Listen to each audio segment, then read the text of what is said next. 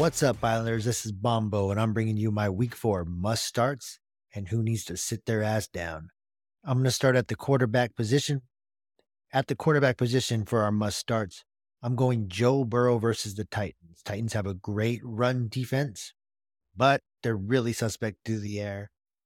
I got Joe Burrow get right game coming in week four.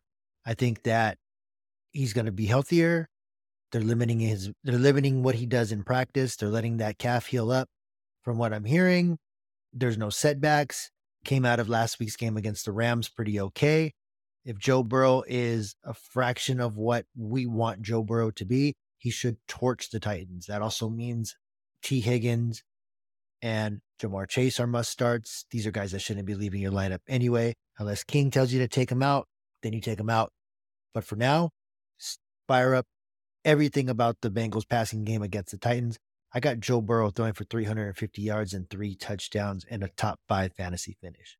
Must start running back for week four. Josh Jacobs versus the Chargers. The Chargers can't stop a nosebleed on the ground. It ain't happening. Josh Jacobs has underperformed for fantasy owners, for the organization, and for Raider fans worldwide, myself included. This is the Josh Jacobs get right spot, blow up spot. Chargers run defense is atrocious year in, year out. It's a rivalry game. Last year, Jacobs started off slow, ended up being the league rushing leader. I think he's going to follow the same path this year. This is where he turns it around. Knock on wood, if you hear me. Raider fans, I have Josh Jacobs going for 120 total yards, two touchdowns. At the receiver position, week four must start. Calvin Ridley versus the Falcons, the Calvin Ridley revenge game. It writes itself. He was traded for a pizza to the Jags. They gave up on him. You could make the argument that Atlanta had all they could with Calvin and just decided that it was not worth the headache and shipped him off. The thing is, Calvin really remembers it. All athletes want to torch their former teams.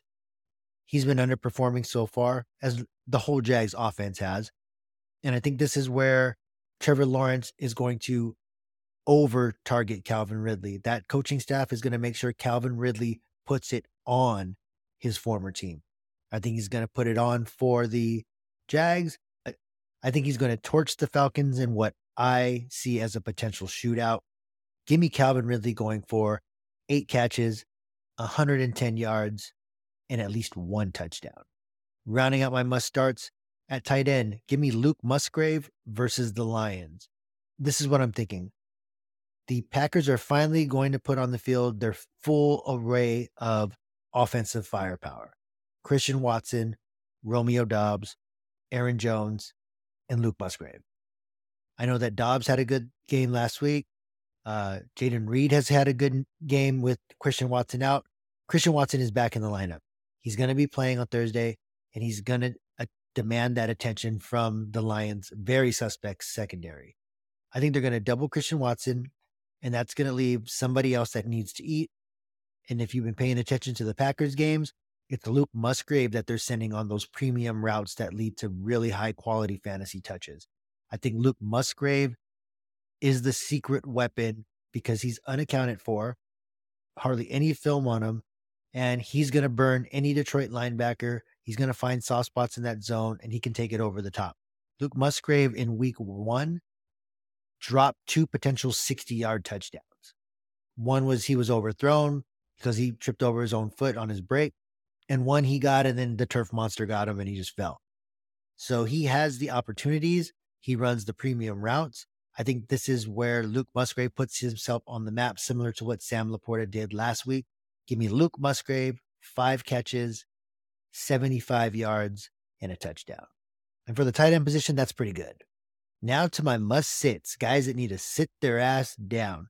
They don't need to be in your lineup this week. If you have better options, go with the better options. I'm going to start off with CJ Stroud versus Pittsburgh.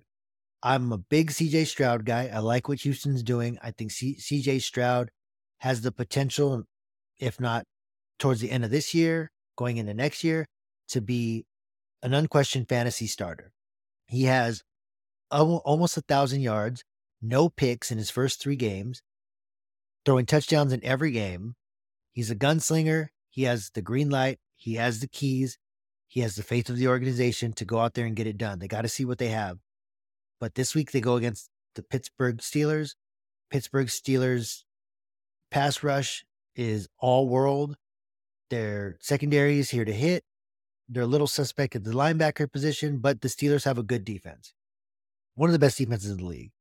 I think this is the game where CJ Stroud has at least one turnover, whether it be a pick or a fumble. He's got TJ Watt coming after him, and you know he has a nose for the ball. I think this brings CJ Stroud back down to earth, but in the end, it'll be a lesson learned and the growing pains that a rookie quarterback has to go through. I just don't like any rookie quarterback going against the top five defense. At the running back position, sit Breece Hall versus KC. Yeah, that's right. Breece Hall, you drafted him as a beast. You drafted him as an RB1.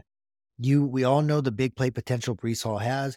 I just don't think he's 100% back from that injury. He's back enough to be in a kind of a funky timeshare with what looks to be a washed Dalvin Cook and a very upset Michael Carter because he's not getting any touches.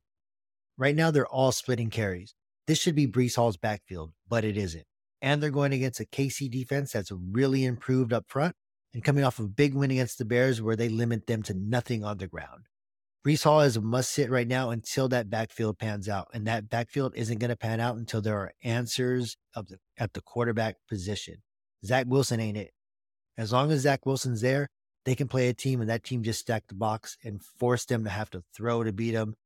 They're not going to do that. From what we're hearing, the locker room is pretty divided.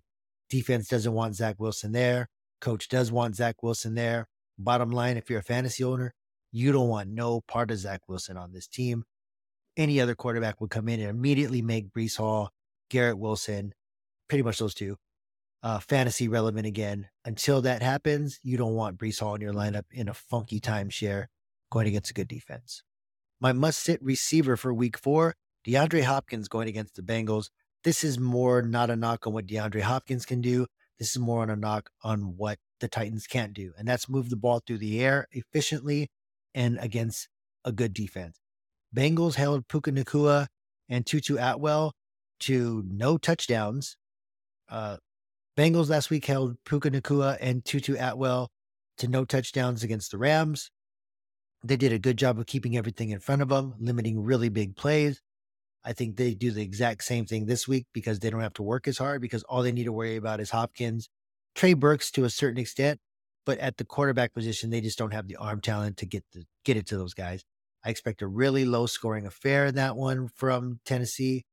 I think the Bengals wax them, sit DeAndre Hopkins. If you have other options, start them. There's guys like DJ Moore that I would rather put in that position. Um, even Josh Palmer from the Chargers is probably going to score more than DeAndre Hopkins this week. And my must sit at the tight end position, and this is going to be my must sit until proven otherwise. But this will be the first and only time you hear me throw him out there on my must sits. It's Kyle Pitts. You drafted him to be a stud tight end. You drafted him to be in that range of Kelce, Andrews, Waller, that's why you got the guy. He's an all-world talent. He has he has all of the physical traits of a beast, and he's just not involved in this offense. This offense loves to run the ball. He's got a really questionable quarterback in Desmond Ridder, and it just doesn't seem like this regime is trying to get Kyle Pitts involved. What we don't want is for them to just say, "Hey, we're out. We whiffed on this draft pick. There's nothing we can do with him," and just give up altogether it's leaning in that direction just because I'm seeing Jonnu Smith take the field a lot. He doesn't have the huge target share that he did as a rookie, as the only show in town. Now you got Drake London in town. Now you got Bijan Robinson. So he's not being littered with targets like he was as a rookie. Now he's just a part of a real suspect offense. And as much as we want him to be a thing, he has proved not to be a thing yet. He's putting up numbers that Noah Fant is putting up. There are guys on the waiver wire that you can stream that'll probably get you the same amount of points that Kyle Pitts is getting you, if not more. But you also run the risk of when you sit Pitts, that's his blow up game. As a Kyle Pitts owner, listen to me. You're waiting for that blow up game, and then you're sending him to a very tight end needy team with the hopes of they saw that Kyle Pitts game They see that stat line, they see his potential. You offer them the deal, they accept, and you don't look back. That's what you should do with Kyle Pitts. But what you shouldn't do with Kyle Pitts is keep him in your starting lineup for week four. Keep him off of your starting lineup. Look for a streamer. You're going to get the exact same thing and keep him permanently on the trade block until proven otherwise. As always, if you like the content that we're putting out, like, follow, subscribe. That's Fantasy Island with two eyes. On behalf of RW King, Sweet Tea, I'm Bombo. Hit the music.